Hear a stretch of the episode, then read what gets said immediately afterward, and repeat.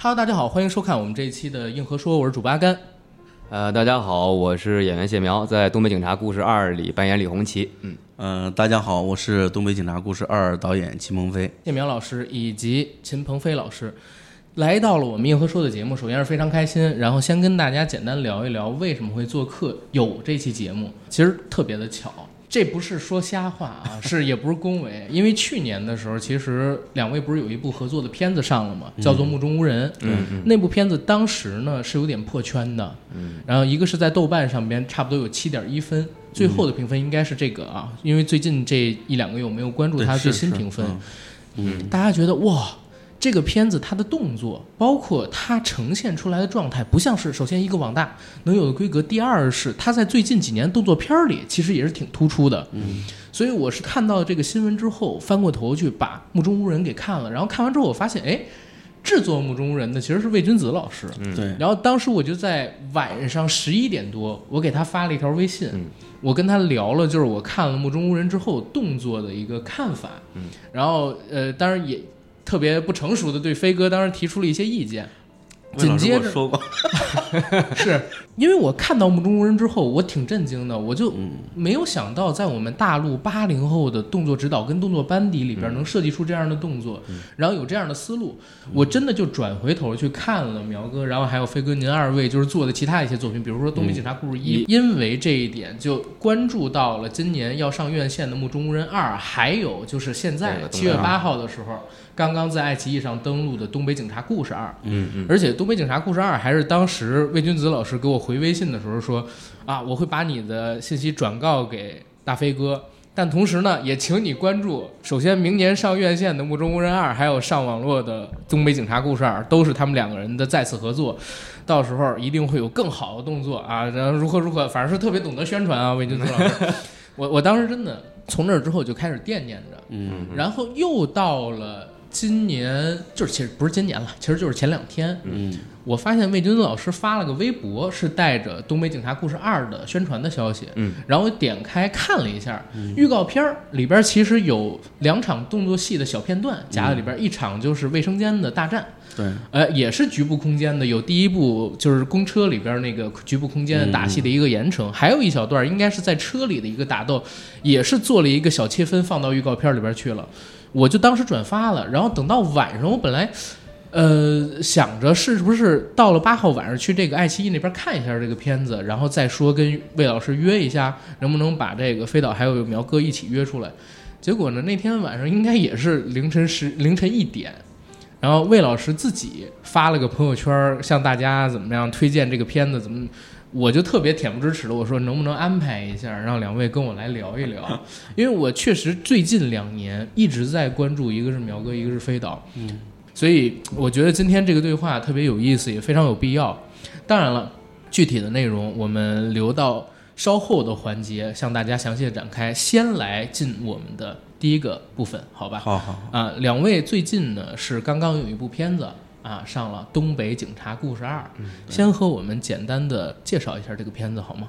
啊，谁来？因为这是《东北警察故事二》了嘛，这个故事，呃，这个人物包括他的风格是基于《东北警察故事一》的一个延续嗯啊。虽然故事性上并不是直接往后讲，但是整个风格，包括李红基的人物以及片子的调性以及动作的那种风格，其实还是一的一个延续啊。嗯，因为我自己实际上是之前看了《东北警察故事一》，呃我当时还留下蛮深的印象的。开场我记得没多久有一个镜头是苗哥冲进一个房间里边，一脚，哎，把一个小混混给直接踹到了墙壁上，还是撞到了一个柜子上，那一脚打得特别的实。然后当时给我留下印象很深，因为我很少在大陆做的动作片里边看到这样的动作设计，真的，嗯因为那个场面让我想起了以前我看《龙虎门》的时候，谢霆锋一脚把对面一排小混混里边的一个人，然后直接踹翻在地，那一脚也打得特别的实。对，所以刚才苗哥说《东北警察故事二》是《东北警察故事一》的风格的延续，我很认同，因为这一部打的也很实，嗯，而且这一部我自己觉得在镜头上还有调色上还有很多的提升，这个也 一会儿再聊。《东北警察故事二》是两位已经合作，应该我自己看到的第五部作品了。前边有目中无人、东北警察故事一，刚才我说狂舞危城，然后中间好像还有有一一个部。血战虎门啊嗯对对，就是我自己看到的是第五部，我不知道两位是不是有更多啊？嗯但是从这一点来看，已经非常的默契了。嗯啊，我们先把镜头或者说把视角往前调一调，嗯聊一聊两位都是怎么进入到这个电影圈里边来的，然后都是怎么认识的。您像苗哥，我知道您就很早嘛，哼，我这现在确实 早点儿，是啊，您是我小时候的怎么说呢？小时候的仇人，小时候的偶像。啊，为什么会仇人呢？我们那个年代的眼小红孩是儿吗哦嗯对特别气苗 哥，因为我们觉得凭什么为梅姐会抱你，还要做你妈妈？对我们当时真会这么想，我们也都 羡慕。对 吧？而且当时呢，看着苗哥还可以跟李连杰老师对戏，演他的儿子，真的是特别的羡慕。嗯最开始是给爸爸的信。嗯到后边呢，我又看了《新少林五祖》，嗯，然后再到后边还有一部我自己特别喜欢的电影，叫《小飞侠》，啊您和小飞侠达叔演的，还有对对对，在那部片子里边可以说是尽搞笑之能事，小公主，啊现在都记得里边儿那一些台期词算是有点放放飞自我了，那期啊，那戏特别好看，我 现在有的时候都拿出来看，包括养了一条蛇做宠物，对吧对对？对然然后周吃兆完龙老吃师那么一大碗，对对对对，吃盆 对呃，对一大吃盆文，嗯，对。但是也发现啊，就是在那几部电影之后，其实苗哥就在我眼中消失了一段时间啊。然后等再关注到苗哥出现，应该就是我上初中的时候看了一部电视剧，少林寺传奇嘛，少林寺传奇啊是对，中间这些年苗哥去了哪儿？可以跟我们聊一聊吗？就是在香港拍完了最后一部电影，就是《赤子威龙》啊，啊，《赤子威龙》给拍完爸爸之后信，对对对对，嗯拍完之后就回来上学了啊，嗯然后中间偶尔还会有利用寒暑假去去串一个什么电视剧啊那样的东西啊，但是都都嗯应该大家都没有没有看到看到过了。嗯其实应该说从《赤子威龙》之后。就没有没有再拍戏了，然后真正再出来也确实是大学毕业那年，我大四毕业了，然后就嗯拍了《少林寺传奇》。对，嗯中间那段时间就是上呃上学，跟所有人一样，按按部就班的上学。嗯，当时是家里边需要您就是选择学业为重，还是说您自己做的这么个决定？ 肯定是家里，家里 啊为什么对呢？那个时候如果拍戏，我觉得应该能赚不少钱吧。九十年代在大陆，呃，这个嗯不好说吧，就是因为小小朋友演戏，他总有一个很快就会到一个、平呃静，半大不大的那样的嗯一个样子。应该其实，如果我觉得放开拍，现在来讲，我嗯想一想，放开拍，顶多再拍两年，我觉得也就是这样了，可能再长都会有困难了。嗯所以我父母当时也觉得，而且他觉得一个九十岁的孩子每天就出入在片场，他觉得这不是这个年龄段的小孩应该干的事情，嗯所以他们就说还是应该回去把上把学学上完，对对对。 OK。那上学上的是表演类的院校吗没有，就是北京的这个中学啊，啊、高高中中这样，对对然对。后大学学的大什么专学业大学学体育，学体育呃专业对啊，OK。然后一直到大学毕业之后，觉得还是忘不了这个演艺梦，想把它重新拾起来。其实也不完全是。嗯我大学毕业的时候就很彷徨，因为我是体育学院嘛，嗯然后我们学校前身叫首都叫北京体育师范学院。啊对对对，我毕知道我业知正常道对对口儿应该是体育老师嗯啊。当时我其实真的从心里不知道应该干嘛。那体育老师，我父母是觉得挺好，那我也嗯不，我也觉得那实在没没事儿干，去干体育老师也未尝不可。嗯那刚好，因为你想，我六月份毕业，然后少林寺七月份开开拍，啊就接到了这样一个剧，然后就马上就想就想都没想嗯，就去拍这部剧了。连拍三部，嗯对对，然后他就会他说我们拍完一还有二，我对觉得就是这《少林寺传奇》是对我来说是一个很重要的，再重新回到影视圈儿的一个事儿。初中的时候，因为那部戏首播，其实，在我们呃这票同学里边是挺火的，嗯包括我母亲还会带着我们一起看。嗯，除了《少林寺传奇》之外，其实您还有一部电视剧我印象很深的，嗯而且那算是我的一个小遗憾，嗯就是南小杜北老九的南小嗯，杜。对嗯，远大前程，远大前程，哎，真的有时间，如果能见到思成导演，我要问问他到底二三部还拍不拍？就是那第一部铺垫了那么久，才出了五集，然后第一部结束了，就再也没见到一八年之 后那，部戏我俩差点合作，因为那个戏也找我是做不导是哦演，是指导。吗 那？OK，南那南小度这武功又高一 又点高一了点啊，那里边设计是挺酷的，我觉得。对，有点武侠那种感觉哈。没错，他是把这个韦小宝的故事跟上海滩三大亨的故事给结合到一起，然后弄了一个江湖，嗯对而且套范儿用范儿很哇足啊非对非常厉对害对那个对剧本学的。然后再聊聊飞哥，因为嗯我还想问飞哥一个问嗯题呢。我知道您是五英级运动员，嗯然后拿过河北省武术冠军、全国武术冠军之嗯类的。但是我我因为看您的片子可能也比较多啊，虽然最开始的时候不知道您的名嗯字，但是对您是有印象的。我当时觉得您不像是一个五英级运动员会有的身 材，这个是说话那你直接看看以前的 时候，对，所以我就想问，您小的时候学武也是像现在一样，还是长大之后胖起来的？不不，我小的时候练武的时候，你不可能这么胖。因为啊你想，原来在河北队，因为那时候每年要打全国比赛嘛，嗯，啊，打全国比赛，我要这身材里边有一些好多高难度的指定动作，嗯就肯定完不成。嗯，所以说我当时在队的时候，其实我才一百二十多斤。哦，我我听说那个五英级的话，得是六项前三，然后三项第一才能是五英级。对然后您当时是哪三项？我，呃，四，我那当时是四项。四项啊？，对，当时是刀棍，还有那个南拳对练。全国第一啊，不是，是是那个那个四项四项全能，哦四项全能第三，然哦后通的这个五英级，哦。OK，嗯，那运动员像您说的，已经有了这么高的成就，嗯按理说，在我们印象当中，也应该像是吴斌老师一样去教各种弟子啊，然后等，为什么也会来到演艺圈呢？什么机缘？对，其实按按正常流程的话，走下去的话，应该会是走啊，可能退役当教练这一步嘛。嗯其实我当时是二呃零五年的时候，本来要打那个，呃全国四年一次的那个十运会，嗯但是我赛前一个多月把腿给摔折了。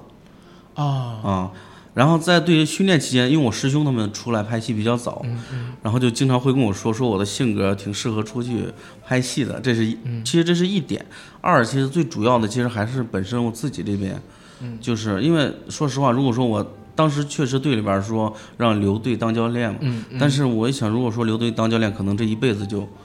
就是相当于就交代在那儿了嗯，啊，就相当于一个公务员拿了个铁饭碗儿，就能看到头儿。对，嗯但当时我才二十二岁不到，你一下把我拴在那儿，我就感觉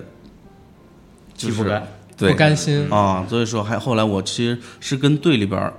就是跟领导，然后那个聊了一下，嗯，然后我说给我一年的时间，我说把我的那个就是其实是是停职，嗯，然后让我我说我我想出去闯一年啊，嗯然后其实就机缘巧合就零五年，然后我师兄就介绍我去的拍第一戏，对，第一部戏拍《木工》，然后跟的那个熬董伟木老师，工，嗯，对，哦，所以我在那个《龙护师》那个纪录片里边儿、嗯看到，就是董伟老师组了个饭局，饭局上还有您，然后呃，也就是说您入行最开始做武行进的是董伟老师、迪哥他们那个团队对，啊。对，那后边是什么契机，然后自己开始做武术指导，然后甚至开始做导演？其实是在迪哥那边待了好多年、嗯啊，也而且那个迪哥他一直拍电影嘛，对，对，院线电影，然后我帮他最后一部戏应该是《聂隐娘嗯，对聂娘一五年，》，都是一 二年，啊哦，对，上是一五年，拍那么久呀？ 对，拍了一年多，一年多，哦对， OK，其其实《聂隐娘》之前也有的时候自己已经出来嗯嗯，，啊接一些活儿对对对，因为我还就是期间也跟过那个江道海老师啊，我啊知道，其对他跟那个迪哥其实是特别好的兄弟，嗯啊，所以说就是其实一二年之后，就是自己开始慢慢独立做一些那个指导嗯的指导工的作工了，作，嗯对，然后其实正式做院线电影的指导，其实还是呃也是迪哥给的机会，那个《荡寇风云》，啊，洪大哥跟赵文卓我那知个道，我那知个道那个戏，嗯陈嘉上导演的那部，嗯对对对，其实那个戏是真真正正意义上的，呃，对我来讲是呃比较深的一部院线电影吧。嗯，哦，对那部戏我还记得一个特别重要的台词：“我是谁不重要，我只是个倭 寇。” 真的，那个人对，苍天保昭老师在那片子里边一句台词，对，那个片子文戏武戏都很好。嗯，对这，然后两位是怎么合作到一起的呢？契机又是什么？嗯我其实我们很早就是，其实零八年我们拍一个《夺标》，徐晓明导演的一哦知道个也一知个道电影，他当时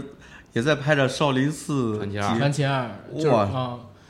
当时我记得印象最深一次，嗯他当时因为两个戏嘛，嗯，然后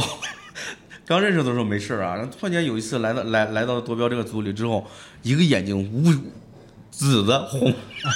打的比较狠，在那边被打到受了，伤 了啊，就是这个眼睛整个就这儿整个就是一个乌青，嗯，眼球都是红色的，然后我们拍就只能拍这边儿，就不 敢拍拍这半边脸特写， 对穿啊帮啊啊，啊，然后一一问他说那边儿哇那个戏太狠了，嗯然后我对他的印象特别深是，是我们那会儿拍一个比一个擂台上，嗯然后就有一个动作，就是下边的人可能完成不好，然后江道海导导演就有点有点急了。按说你看他那会儿已经做到副手了嘛，嗯然后他就自己偷偷摸摸的换了一身那个衣服，然后低着头过去，然后在现场调整的时候，他过去把那个动作做了。其实海哥他们全看见了，但是我觉哦得一个已经在那个位置，按说不会再做这样的事情了，很仗义对对对，嗯而且对而且功夫也好，啊对，而且我我如果资料上面显示没错的话，飞岛应该是八五年出生，对，八那五零年，嗯八年的时候也才二十三岁，那其实也就是说，您进进入电影行业没有几年，就已经在这个五指的领域里边升得很快了。嗯、反正我一路过来，反正大家都说我比较就比较运气好吧，啊，肯反肯定也是因为自己能力够强。对对对对，反正挺顺的，就是可能我感觉跟遇到的师傅有很大的原因吧。嗯，对，老师就是，其实，在迪哥那边，其实就是就是学到了太多东西了。嗯啊，就是不管是从基础到。到到到到指导的一些东西，他会很详细的给你给你讲解，而且他非常愿意教，嗯，对，包括海哥这边，他是很愿意给你机会让你去做一些东西，嗯，对我感觉这是特别重要的，带徒弟， 对他们对那边对有这种传统。对，对，然后刚才说到零八年两位认识，但是那个时候呢，其实并不像我们理解当中一个做导演，或者说一个做武术指导，一个做演员。是真正开始这种武术指导跟演员的密切合作是在什么时候呢？然后最近几年我看也有好几部了。嗯，对，其实我们正儿八经，其实在一块儿，就是真的在一块儿做做项目，其实就是、呃那个警察一，嗯，还得、还这个还真得是谢谢魏军腾老师牵头，啊嗯对嗯嗯，成立了我们这个青刀快马这个自己的一个公司是之的后，然后开始紧密的绑定在一起对拍了。嗯，而且也算是降育良才，嗯对吧？呃，我自己感觉是这样 啊，您二位可能就是觉得不好意思其实说啊对，其实我我跟苗哥认识这么多年，其实经常在聊就是动作这块儿的嗯东西，想着把哎动作怎么着哎把它做出来，因为确实这些年其实国中国中国市场的动动作类型的片子确实很少，而没且错对很而且没有人愿意去做，就出力不讨好。嗯，啊，包括演员啊，包括制制制作方、出品方都是都是一样的。对嗯，其实我自己写的那个问题里边儿有一个很重要的问题，嗯就是想问二位，因为我自己和我搭档，我们两个都是动作片的狂热的粉丝，嗯甚至我们俩自己都有做动作片的想法。但是呢，就最近这些年，我们也能感觉到，不只是在国内了，其实对在全世界，纯动作片它这个类型都是在逐渐的一个没落的过程里。似乎越来越难有人愿意为一部纯动作片走进影院里面去了。您像八九十年代的时候，甚至七十年代开始，全世界最红的演员一定是动作演员。对西方有史泰龙、施瓦辛格，然后东边有成龙大哥、有李连杰老师。但是到了近些年，好像就是市场慢慢的有一点点变化，嗯，然后这个时候会觉得像两位啊，都是在最当打的这个年纪，甚至你像苗哥，网上就咱们《东北警察故事二》里有人评论说他可能是中国现在啊，按年龄啊，按这个现在他能当打之年嘛，应该是实战力最高的演员之一，真的有人这么说啊，哎呦就是现在《东北警察故事二》这上面，这这确实就是嗯，真的是因为年纪在那儿嘛，对对对不对？我我是成龙大哥死忠粉，我也敢说，我现在没准都能打得过大哥。呃、当然，这只代表我自己啊。对，这话我们可 不起码起码我跑，大哥应该是追不上我的吧？我觉得，对不 对？然后，嗯，往后边来讲啊，就是像两位正好也正好处在这样一个我们说影片类型吧，它的一个呃逐渐没落的过程里边，会感觉到失落或者说机会变少吗？嗯，这个对这肯定嗯对的失落，我觉得是确实有、有一点点。对我觉得不光是我们两个人吧，我觉得凡是动作片的从业者，包括以前的前那些前辈，大家应该都有有这样的心态。对，因因为你像其实。因为我们毕竟从小就练武术的嘛，嗯，而且从小就喜欢这种动作电影。对嗯，当然前些年那些时候，就是动作电影的一个落寞，对我们来讲其实打击也蛮大的，嗯，对吧？好多嗯片子都看不到了，对，啊而且大家喜欢的呃观众受众群体的类型也不一样了，对，而且我们自己选择性很少了，对对吧？嗯选择的东西。但是我嗯我我个人是觉得，你说呃自己觉得遗憾是一方面，但是你真的细想想看，就是你又会觉得其实确实质量不如以前好，这个也是一对个很硬的问题。所以就是说，我们一方面是遗憾，二一方面也觉得也你如果交出这样的作品，也不怪观众不爱看啊。呃，但我自己有一个想法，为什么我会觉得您像，呃，《目中无人》还有《东北警察故事二》，嗯，现在在豆瓣上的评分都是超七分的。然后我相信绝大多数人都是因为动作，然后给这部电影打的这个分数。嗯然后我自己在看的时候，有一个很明显的感受，就是其实您二位的动作，或者说你们的班底，有点回到上个世纪我们看到香港电影里边那种感觉。对，尤其大飞的班底，好吧，总之就是它很突出实，打实这个概念，就是真摔这个概念。我在你们的片子里边，我能感觉到那些武行很疼，嗯这一点其实挺难得的。因为现在我，因为我也有身边一些朋友，我们在聊就是动作片怎么做。桑林老师还有一本书叫《电影动作设计》，其实里边咱们有聊过。他说，如果演员很疼，其实这个动作拍出来会好看，嗯，因为观众能感到恐惧，因为他知道这个危险。所以我就在想，为什么上个世纪那些香港动作片会这么好看？是因为你知道不可能再危险了，嗯真的会死人的。对是对吧？然后，所以我看到，就比如说刚才开场的时候提到《东北警察故事一》里边那个踹人的镜头，嗯哦，我说这个演员一定疼的不行。然后在这一部里边厕所那场打嗯戏，我觉得应该难度也挺大的吧？两个人在地上摔来摔去，而且那么狭小的空间，很容易就剐蹭到啊等等的。嗯它突出一个危险，但是这种危险好像就对团队的要求特别的高。嗯，对吧？要愿意去做，然后可能还要再提前摸排呀、然后有各种安保的措施嗯等等，才能保证拍摄的时候不失误。没错，对现在好像很少有团队愿意拿出这么多的时间去投撞到这个事情上面了。是对，其实、其实说实话，现在你真正真正意义上的像原来成龙大哥他们那种成家班，嗯，洪大哥的那洪家班，其实在国内其实很少了。嗯对，其实团队这个这这个这个词儿在我们这个圈儿里边儿基本上就是每个戏基本上也是五湖四海，谁行找谁来。嗯啊，但是我这边哪点好呢？其实是现在我这边这个下边这帮兄弟们，其实都是我原来和河北省武术队的师兄弟儿们。哦对，在我们武术队有有句话说，呃，秦鹏飞解决了河北省武术队再就业问题。 啊，就就是包括在跟我们在一块儿二二十多年了，从我去体工队练武术，嗯，啊、在我们就在一块儿啊，现在一还还一直跟我们在一块儿啊。我不，当然有一些现在已经开始自己独立做指导啊什么的，但是当我需要的时候，他们还是要还过是来。会过来。对，包括下面一帮小孩儿，其实是我们这么多年一直绑在一起，还在一块儿在做这个事情。其实这是我，呃，在这个圈儿我感觉是最难得的了。啊，嗯，我明白。嗯呃，但是我们绕回刚才那个问题，就是我们聊到纯动作类型片啊似乎在衰落，嗯，然而纯动作片呢，我们最近也发现，其实在网络市场是非常受欢迎的。对，对，可以聊一聊，就是两位接触到网络电影的契机嘛，然后也怎么看待目前这个市场里边动作领域这个类型片，嗯啊、它的市场跟发展嗯啊。您二位谁 先？我跟你说。行，啊，您说。对，就是我我接触网络电影，就像你刚才说的，因为动作确实是强类型片里边一个很重要的元素没，错所以它网络电影这个东西，所以它就一定会出来像动作片这样的一个一种一种类型类片型出来。片嗯所以我是觉得，然后在当时大家都看不起网络电影，不愿意下来的时候，我觉得我算是下来比较早的那种。 然后，因为也确实是因为你在那个时候，你在电视剧这种领域，嗯你是找不到一个你一个动作演员的心仪的嗯生存的一个道路，就是说你可以去。随便演，然后其实，但是你发挥不了你自己特有的对这个长长处，他们对电视剧也不需要你回答啊。对，他们每天的量很大，他们正常每天产产出戏就可嗯以。所以我觉得我是比较顺理成章的就来到了网络网络电影。那网络电影之后，呃，虽然一开始有一些片子也是说在拍动作戏，也是用我，然后再拍呃动作戏这样的类型片，但是真正到了我发觉哦。真正做到动作片的时候，其实就还是魏老师我们自己组建的这个青刀快马这个班嗯底，对，然后从呃《东北警察故事一》开呃开始，我觉得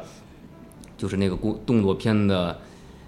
那个范儿越来越纯纯正了，嗯对，嗯那个吸量也大，然后大家也是的就是用了很大的笔墨来做动作这件这件这件事情啊，没错，因为我我自己在复盘，就比如说《东北警察故事一》，嗯还有这个《目中无人》嗯这个项目的时候，我们先不说《东北警察故事二》啊，我会发现他制片思路上特别聪明，嗯，他把这个故事的核儿做得很小，是就小到可能是一个拆迁事件，嗯小到可能是一个院落里边发生的案件，就目中无人是吗？对吧？他把盒儿做小，为什么呢？第一就是剧情上不容易出错。你不需要花那么大的功夫去研究，比如说人物的性格，然后剧情的推进跟转变，然后再有呢，他可以把更多的时间啊集中到动作戏上面是去，因为是这是最大的卖点。是所以这制片思路上我都觉得是一个特别聪明的做法，而且呢，动作也很扎实。嗯啊、动作非常扎实。像《东北警察故事一》给我留下的印象最深的那场戏，就是在公交车里边，然后嗯当时应该还用了运动、运动镜头拍吧，嗯，否则的话我感觉是没有那么强的代入感的，嗯其实然后嗯基本上都是手持拍摄，都是是手持。对，是由这个苗哥和里边扮演肖老三的肖老三啊、他其实也是武术运动员出身，我就感觉他好像也蛮会打 的，对吧？还还是说不哎会？他 他那是人生第一部动 作戏，哦，那就是说指导真不错，对或者说打得哎，或者呃说武而且行他真不错完，全不会打，那就是武行真不错啊，武行真不错啊。到时候这段掐了不补。但是说 什么呢？就是那场戏，我感觉确实打得很实，而且嗯局部空间里边儿你伸手打不开，对，所以在设计上的时候，我觉得会很难。但那场戏我觉得执行的特别好，尤其几个翻摔的镜头，嗯，哇，用这个手持拍摄也好，或者说按我理解用运动相机拍摄也好，临场感也特别强。嗯，当时我甚至感到了，呃，因为我第一次印象很深，在银幕上看到那种震慑力的镜头，是在《速度与激情七》里边儿，哦郭达和这个范迪塞尔唐老对大，对哦他们两个人他俩打有一场对，对，那场是他们俩抓铁棍，啊然后对打，有一个是唐老大被郭达给推翻在地，用的是一个类似的镜头。嗯然后这个类似的镜头，我在《东北警察故事二》里，不只是一老一嗯里边有一个，东北警察故事二》里边我看到大概三到四次的运用，嗯然后每一次用都是在快密集的打斗里边，我确实很爽。嗯啊、这个设计的思路是怎么来的？可以跟我们聊 聊吗？其其实，嗯，先聊一还是先聊二？都可以，就是这两部打戏，我觉得是一脉相承，二是加强升级，啊嗯嗯，但还是那个思路。对，其实呃一的时候，因为首先我们那个一的时候，其实它成本就很小嘛，嗯，然后成本小，我们一就大场面这这块儿就肯定不敢想了。但是呢，我们又又想怎么突出我们，比如说动作戏的一些特点，怎么着能够让观众留下有有记忆深刻的几场动作戏，然后就只能找一些元素给给给予到这个动作场面上，就只能利用一些环境啊来让观众就是去记住它，就是还是想给观众看到不一样的一些东西吧。啊，嗯所以说才有了那个医院里边那个那个器材房，还有那个中巴车上的嗯那两、那两场戏，因为当时也是因为没有景儿嗯，啊，没有没有景儿啊，对就找个那啊角度找不到，对，就是就是医院医院那嗯不是一个，开始剧本阶段就设计的。呃，也不是，当然剧本里面是是当然是有有这几场戏，嗯但是没有具体设计好我们到底要在在哪哪儿儿打对啊，啊，就是说这一段要有一个 ending 的一个高潮的打打戏对，但是嗯没有设计到底是打什么样的场景。对，包括最后那中中巴车也是到最后说咱就在车 上打啊，难就难嘛啊，因为就感觉在那我们好像首先我们自己看到的就少嘛。嗯，是啊，好像之前是不是还想过要在那个叫长途汽车站的大对厅里？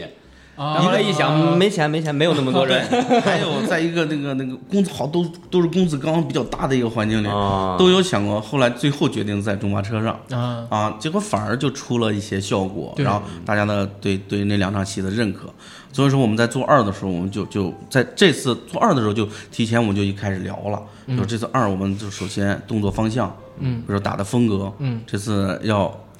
怎么着再出一些新的东西，啊，然后这次是二的时候，就其实就是比如说厕所呀，包括那个捷达车里面，嗯哦捷达车啊那几场比一更狭窄更空间局的，促的空间。对这两场戏就出来了、啊，才有的这两场戏。啊，我就说嘛，肯定是要严惩一的风格，才有这两个局部空间内的东西。对对，而且这次这个二里边还还给就是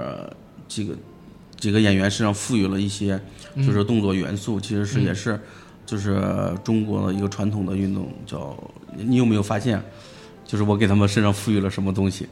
身上赋予了什么东西？就是就打斗里有没有面嗯什么新招儿什么的这种？擒什么擒拿还是什么？ 不是，踩踩脚趾 头？是吧对，其实是中国胶。中国骄傲，我我因为我没有练过这 些啊，我对这不太懂啊。对对对对我就其实虽然我看，啊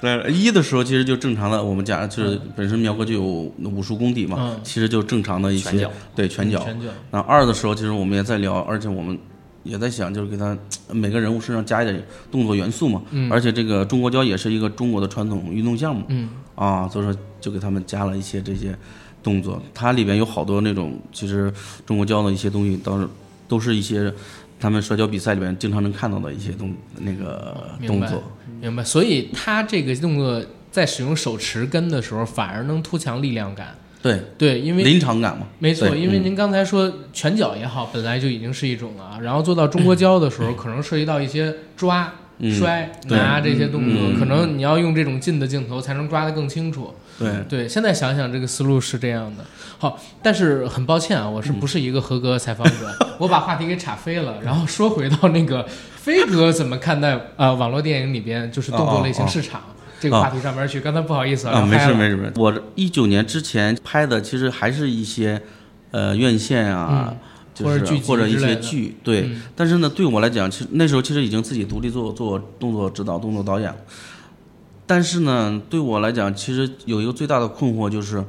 因为接触的可能都是一些大导演啊，嗯包括大演员啊，就是自己想做的一些东西，可能没有办法完完全全去实现。嗯，就是动作这块儿的这些东西，因为我那时候还年纪比较小吧，就是现在也不大。 不不不，确实那那时候就是，而且就面相也小，就长得就感觉跟对大家的说服力不够，所以说好多大的框还是要听导演他们嗯的这个设定啊，所以说那时候就比较困惑啊。后来就是，其实一九年的时候，那时候我那个跟文普，其实我们也是拍《大牧师》的就认识，那时候他他做那个现场话絮，嗯，然后然后通过他跟魏老师我们认识了，嗯，然后跟魏老师一聊，哎，就是一拍即合。对，就有有有想法在一块儿做做做这件事情。后来我跟苗哥我们也经常聊嘛，后来就给苗哥说这个事儿，然后就把苗哥也拉进来了。然后那个魏老师跟那个杨导他们本身就一直在在一起嘛，就顺理成章，我们五个人、对，就是大家在一块儿一聊，哎，就感觉一拍即合，而且是大家的，我感觉大家的方向目标啊，很都一致，对，都很一致。对，啊，而且我们那时候其实第一部戏的时候，其实那时候就想了，就是我们既然五人在一块儿做，而且当时其实苗哥已经在网络电影里边已 经是。已经是头儿，就是就是网大一哥了嘛， 那已经是了，真的。嗯然后那我们要在一块儿做的目的是啥呢？肯定不能再继续迎合当当今的那个市就要场。做纯粹类型片，做复兴，对对回到那个时候，对对对，，所以说其实那时候是什么玄幻呀、怪兽这些当道、嗯啊，然后我们就聊就是要做不一样的东西嘛，后来就有了这个警察故事啊，对东北警察故事，因为其实我们其实最最重要的其实就是还是要把这个戏拍的让观众去相信，嗯我感觉就感觉真实的这个这个是我们现在每个戏里面其实都都追求的那它个对东西啊追求的一个特点嘛，嗯包括不管是古装武侠，就目中无人也一样，包嗯括动作来讲，其实你看，其实目中无人他基本上是没有什么威亚的，是的，嗯对是的，他很实，他就算有威亚，也是这个小威亚，嗯就是正常来讲，有些跑酷啊、极限运动，他们能做到这个程度，嗯，才会用一点威亚。可能大家看的都是飞来飞去那些看多了，嗯可能目中无人一出来，哎，给大家眼前耳目一新，嗯对，哎是的嗯，因为好久没看到这么纯粹的动作片了，对其实，对对呃，甚至为什么会说他有点儿我们小时候看到古龙的那种武侠的风格，他很冷峻，对对嗯对，对，就是很克制，里边儿的其实动作戏也很克制，他用的很快，嗯，镜头切的很快，他没有说把一个动作要把这个人变成打不死的超人，然后要在里对边让他杀，我要杀，对，没有，因为他毕竟是活生生的一个人嘛，嗯，对吧？是，好，行，我觉得飞哥也好，包括苗哥也好，两个人聊到的话，都让我受益良多啊、但是先进一段广告，我们下半场见。还有广告呢。广告内容：我们的节目《硬核说》已经在全网各大播客平台同步播出，欢迎各位收听、订阅、点赞、打赏、转发。我们想加群的加 J A C K I E L Y G T 的个人微信，让我们的管理员拉您进群，和我们一起聊天打屁。想了解主播生活动态以及节目最新动态的朋友呢，可以在微博搜索“硬核班长”以及 “AD 钙奶爱喝奶”，关注阿甘与 AD 的个人微博账号。好，以上信息呢，我都会写在本期节目的附述栏里，欢迎大家加我们。欢迎回到我们的节目录制现场，然后到了我们的下半场，刚刚有一个非常美妙的广告啊，然后呃，接着刚才的问题问，我们刚才不是聊到了一场《东北警察故事一》片尾的动作戏嘛？那场动作大战在中巴车里，我其实当时看完了，如果我印象没错，我我是跟哪位老师，好像是张大海还是谁，也也聊过这场动作戏，我还特别恬不知耻的提出了一点意见。我我说的意见是什么呢？因为《东北警察故事一》它色调其实是偏冷的，对，偏暗，嗯，然后那个中巴车的座椅的颜色是银灰色，就是也偏暗。嗯，然后呢，苗哥身上穿的衣服跟对手穿的衣服跟鞋子也都是黑色的。对其实黑色在那个场景里画面又比较暗，它比较吃动作。嗯，因为我自己喜欢看这些动作，我得放慢才能看得清楚。所以当时我就跟那个张老师还有其他几个朋友我就说，如果这场戏能调亮一点，或者说比如穿白鞋子或者鲜艳一点的衣服，嗯可能观感上会更好，让我看得更清楚一点。哦嗯，对，就当时呢，我我有一个感知，这感知我不知道对不对啊，就是比如像呃飞哥作为导演，他已经对这个动作设计非常牛逼了，我觉得思路上绝对是国内顶级的，但是在镜头这一块儿，是不是还有一些欠缺？在那个时候，因为我看《东北警察故事二》里明显就提升很多，对，因为你不是给魏老师发过信息吗？啊魏老师对也让我看过，就是对包括你提的意见什么，当然对我们来讲，其实这是特别宝贵的意见。嗯，对，因为因为首先我们是一个，其实像一个新新组的一个团队在创新做一些东西一样，其实其实真的要结合观众啊，包括你们嗯这这种哎一些很专业的一些建议给予到我们嗯身上，然后我们哎听到这些建议，我们去更好的再把一些好的东西再哎完善的再做出来，嗯这是我们现在这个必经的一个过程啊。嗯所以说就是其实你二的时候，就是包括就是目中无人，我感觉是有了一些改变。嗯对，我明显感觉到像《目中无人一》，就是《东北警察故事一》的时候呢，是动作设计特别精彩，嗯，但是好像在剪辑上没有往什么风格去靠拢的感觉。嗯但是《目中无人》的时候做到第一步，我就很明显能感觉到这个片子它。向写实跟冷峻、古龙小说那个方向去靠，剪辑上也往那个方向去靠。然后等到了《东北警察故事二》，它其实让我想到了最近我我很喜欢的一部动作片，叫《惊天营救》。啊，在某些层面上边，剪辑是不是有向他这个方向去学习靠拢的趋势？当然我是感觉就每个片子有它每个片子的特点跟擅长的东西。嗯，那今天用那个戏我也很喜欢，包括里面一些长镜头。对，二十四分钟最近那对部对对对，就是其实我们原来也想也也考虑过去玩一些长镜头啊，长镜头， 对对，但是呃我我们后来就是想，感觉可能不是我们现在要做的一些东西、嗯啊，就是我感觉认为我们现在要做的东西，首先还是要以真实，以让就是还是不要先去玩一些这种比较滑一点、比较嗯费时。对就是对，因为首先我们这个成本预算啊、周期啊都很短，这个长镜头它一就太需要时间了，排对练、磨练镜头、摄影师的各个方面的要求。 对嗯我听说罗素兄弟他们拍那二十四分钟排排了一个半月，你看我们都已经拍完俩了，对呀、啊对那对我们来讲就已经完成两个戏了呀。呃，但是我也明显能感觉到，如果给二位，比如说更多的资金，还能再上一个台阶儿的。那嗯那我当讲真啊，那当然了，因为《东北警察故事一》，我不知道《东北警察故事一》的制片成本是多少，咱们节目也不方便说啊。但是我自己觉得，跟《东北警察故事二》相比，可能二分之一或者多少，我不知道。但是呢，《东北警察故事二》从观感的提升上面特别多，所以我就一直在想，如果真的，比如说像是有。呃，一些资本方的资资本方的助力，给到咱们青刀快马也好，魏老师也好，二位也好，就是更多的资金，其实我认为能拍出更好的作品的，因为能明显看到还有很多东西想做但还没实现，因为资金的问题，是对，其对实吧？其实很简单，我给你举个例子，就是一的时候，你就是说，比如说中巴车那场，嗯那你感觉我们拍了多久？中巴车那场对，从确定要在这儿打，然后一直到拍完是吗？那对，对，就就就是那场戏，就从李红旗往一往上长了一猜，往上短了车，猜，啊你就不要，就你按正正常觉得逻辑来讲，三天、长了，两天、长了，一天，对从设计然后一直到拍完，对，哦，一天，是一天对吧？嗯一天半吧，一天半啊一天一加天个半半天儿，就只能拍这么长时间了。就给这么短的时间，这算是极限创作。那对那啊，包括医院那场，医院那场也是一天拍完，对，医院那场是一天，嗯，因为医医院咱一共就两天嘛，是，啊，明白？因为我我知道好多动作戏，起码半个月、一个月也是不久的。对啊，正常院线电影就是一场动作戏，七天、十天、半个月，就嗯太正常了。莫宫我们一场武戏拍了三个月，哦， 就一场工程嘛，啊，射箭那个，对啊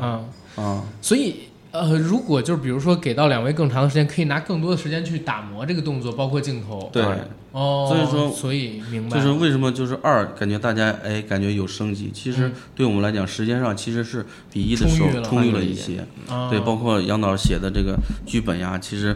给予了动作戏这边很大的一个空间明白啊，就是这个然事儿后我设之计了前没思考过。然后再一个就是二，我们学聪明了，就不找那个能看见外边天光的这个地方了，就进屋打，打二十四小时也行，三十六也行，啊是哎呀，是打死了快。 是，一会儿你就该卖惨了，是吧？对，一会儿呢？ 没有没有，不会不会不不是？但是我其实挺期待，就比如说《东北警察故事三》里边等投资更大了，苗哥能真来一个长镜头的，因为我知道那对体力消耗挺大的，挑战一下极限。呃我我是觉得，我觉得你说长镜头，你让我做，我觉得肯定没问题。嗯这个从对技术上根本不存在问题，我可以一定去做。但是，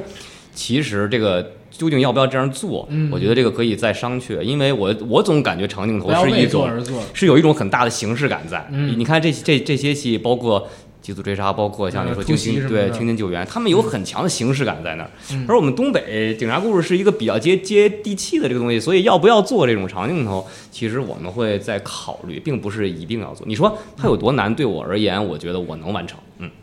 苗哥这么有信心啊，呃我不的是天，这个就是练嘛，反正 我知道这正好啊就又引到一个问题了，像两位现在是怎么保持体能的？现在还要每天练功吗？他肯 定得练 我那练你看我我练身材，我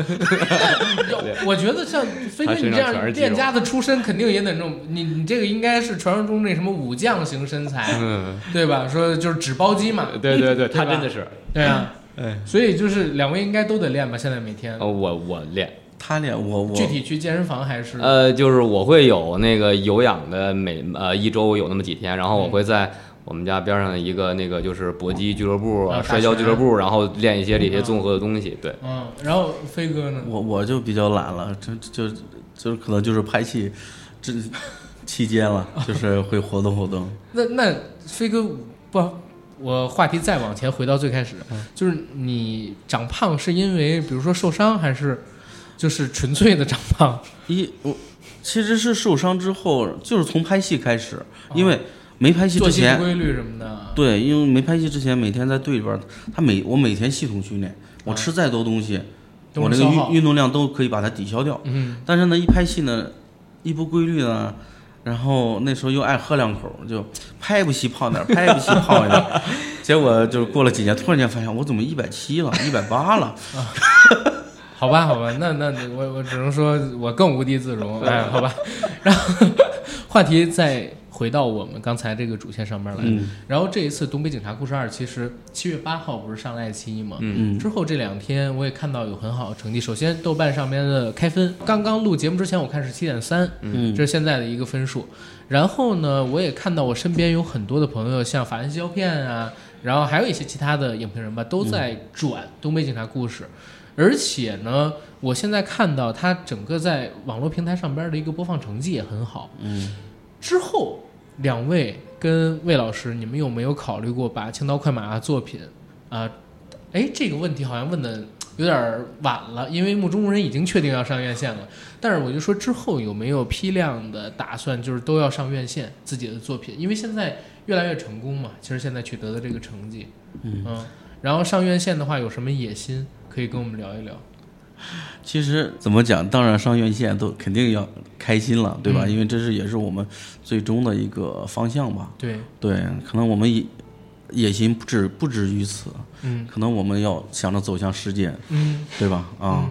其实现在其实为什么就是我感觉其实最现在好是在魏老师的带领下，就是我们现在是稳打稳走，嗯，一步一步来，我们不着急，对，对啊，我们首先要把内容做好，就是其实一步从小一步一步让观众接受，嗯啊，这样慢慢给给予我们一定的信心、一定的基础之后，嗯、有机会我们再把它做大，是这是我们的最终的一个方向。其实我们每年都有一个规划，魏老师给我们，嗯，其实包括《东北警察故事二》，我们依然是在自我，就是其实因为是我看到电审了，对，而且是在做，其实还是在做考试的一个过程中，对我们还是在考做卷子、考试，让看看这个在观众那儿考了多少分儿。嗯，我觉得还没有说很稳的说，我们这一定就能交出一副满意对的对，还在慢慢的总结中，其实是嗯 OK，哎，那我方不方便问一下，就是《目中无人二》到底什么时候会上呢？上的哪个档期呢？这啊，神秘的微笑，神秘的微笑 啊，可能，可能两方也不确定到底能不能说，是吧？好，没关系。呃，但是我自己个人是蛮期待《目中无人二》这部戏的，因为我从它的一个预告片里明显能看到，确实投资比起第一部要大很多。首先，服装啊、兵器变得更考究了，嗯，然后色调也调的更有武侠感了，嗯啊，然后再有一点的话，就是我也看到了有嗯更大的场景，就等着到底上了之后会是一个怎么样的状态。然后这部动作戏里边的呃大场面，可以给我们预告一下吗？有什么点？其实二对对我们来讲，其实也是一个全方面的一个升级了嘛，嗯对吧？各个方面其实包括，就尤其那个对我来讲动作戏这块儿，其实一的时候大家就感觉最大的就感觉没看够嘛，嗯啊，但是我敢敢说二的时候，可能大家会给喜欢这种武侠电影的动作影迷们一个比看个较够，对嗯啊，有很好几场非常精彩的动作戏给大家，嗯。然后我记得当时是呃听风刀、楼兰斩，还有一个叫什么？错鼓手。错鼓手，这是给当时程瞎子定的三招。然后在这部里边会有升级吗？嗯，其实，嗯，这这这块儿其实是因为一的时候，其实大观众对这些已经嗯，都很熟知道悉了，了对，所以说二的时候其实是没有再刻意的把这些东西给它一个突突出的去嗯那什么，主要是对反派人物啊、动作动作方向啊给了呃做了一次呃比较新的一个突破吧，嗯，我明啊白，。会有一些咱们反派，嗯，对，嗯、而且会有一些比较，反正我自己是比较满意的啊。好，嗯那我就不问过多关于《目中无人二》的问 题了，还是回《警察故事二》。《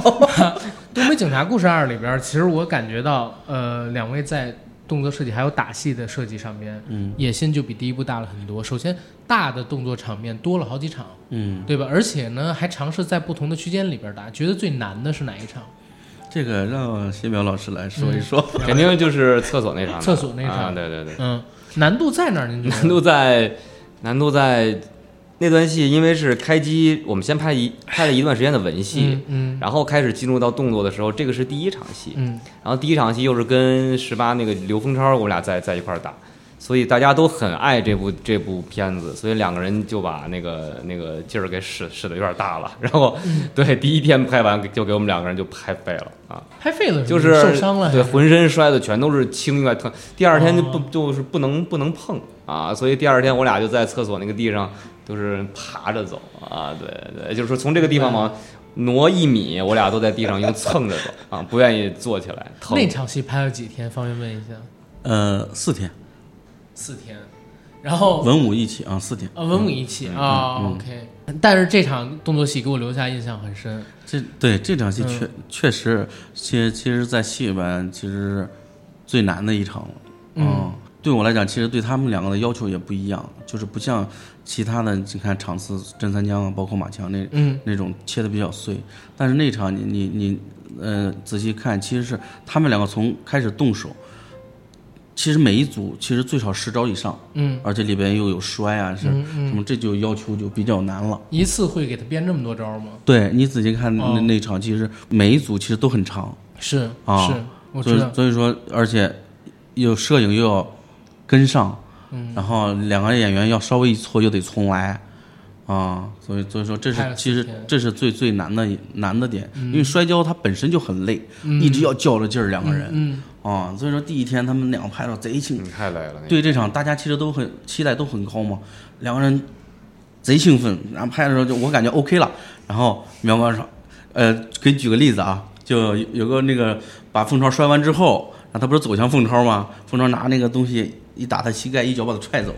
然后我就想正常拍嘛，苗哥说给我加根威亚抽我一下，感觉力度大一点。就就是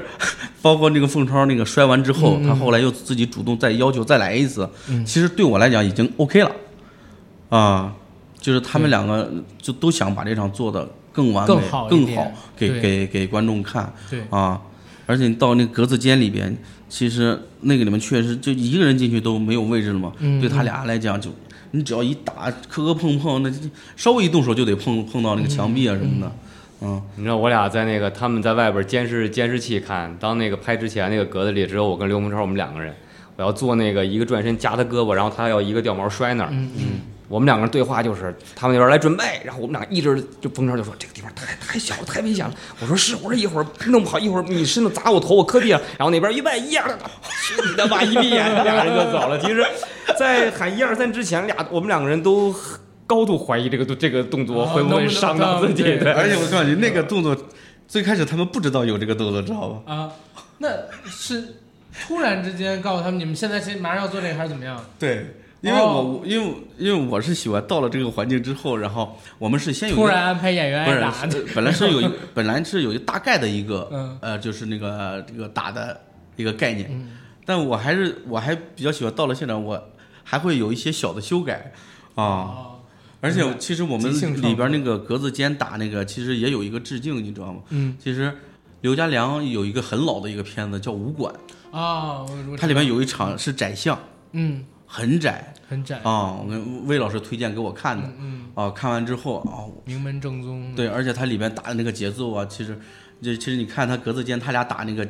其实有点不是正常的那种对对对对时对，时装范儿，对对你没对发有推啊那些，就是其实是感对觉对感觉是有招有在式的啊套那招，种对，对那那场我感觉很清楚哦，但其实那个是难的，真的很难难的，对，我我好像也是听谁啊？哦，不对，其实就是看那个魏军老师有本书叫《香港电影演义》，啊，嗯他那里边就有一段对这个刘家良师傅的采访。刘家嗯良师傅就说，我们以前编动作是我们要比如说给对手。他会螳螂拳，嗯我们一定要用，让要让他用螳螂拳打。然后，比如说我们安排我们这对手是咏春的，那我一定要用咏春去破他的螳螂拳。对，然后他出什么招儿，我一定要想出破他的招儿，然后让这两个人去套。所对，以看刚才就是飞哥你说的那一场厕所里边儿，当时那个场景的时候，确实有，就是对方出一个招，他是用破解的方式对去解，嗯然后一连十几招跟下来，就看着很爽。是对，对，哇，这个这个难度好高，是，对，而且好像现在会这样做的武指也不多吧？对，因为因为最主要其实还是苗哥跟那个凤超他俩，嗯，会打对嗯，这是最重要的。演员得会打。对你要是演员不会打，这这这些你想也白想。哎这这我也想问着，因为嗯我们现在也看到，您比如说刚才提到《惊天营救》，好莱坞的演员他怎么可能会功夫呢？嗯，就是他也能打，但是还是能明显看出来，像苗哥他们这些练过武的，嗯，不一样，精气神儿，啊包括打的这个架势也不一样。您认为造成这样的区别是什么？然后像这种科科班出身，像苗哥这嗯种科班出身的动作演员，他们的优势在哪儿？就拍这种动作戏的时候，说详细一点，因为我一直都知道有优势，但是你让我详细说，我又说不出个一二三来。就是跟就我就是刚苗哥说那句话，长镜头对他来讲其实很简单。嗯对啊，但是呢，就你就相当于呃今天营救，可能他那个演员他那场戏他要排练，比如说他可能拍了一个月，他排练可能排练了一两个月，一个、嗯嗯，三个月，甚至他拍就拍了两小时，但是排练嗯啊排了对对一个月对，我我对我就说这个意思，啊啊就是是他可能会准备很长时间，嗯啊，再给你举个那个《浪客剑心》嗯为什么大家那么喜欢？嗯他的拍摄周期跟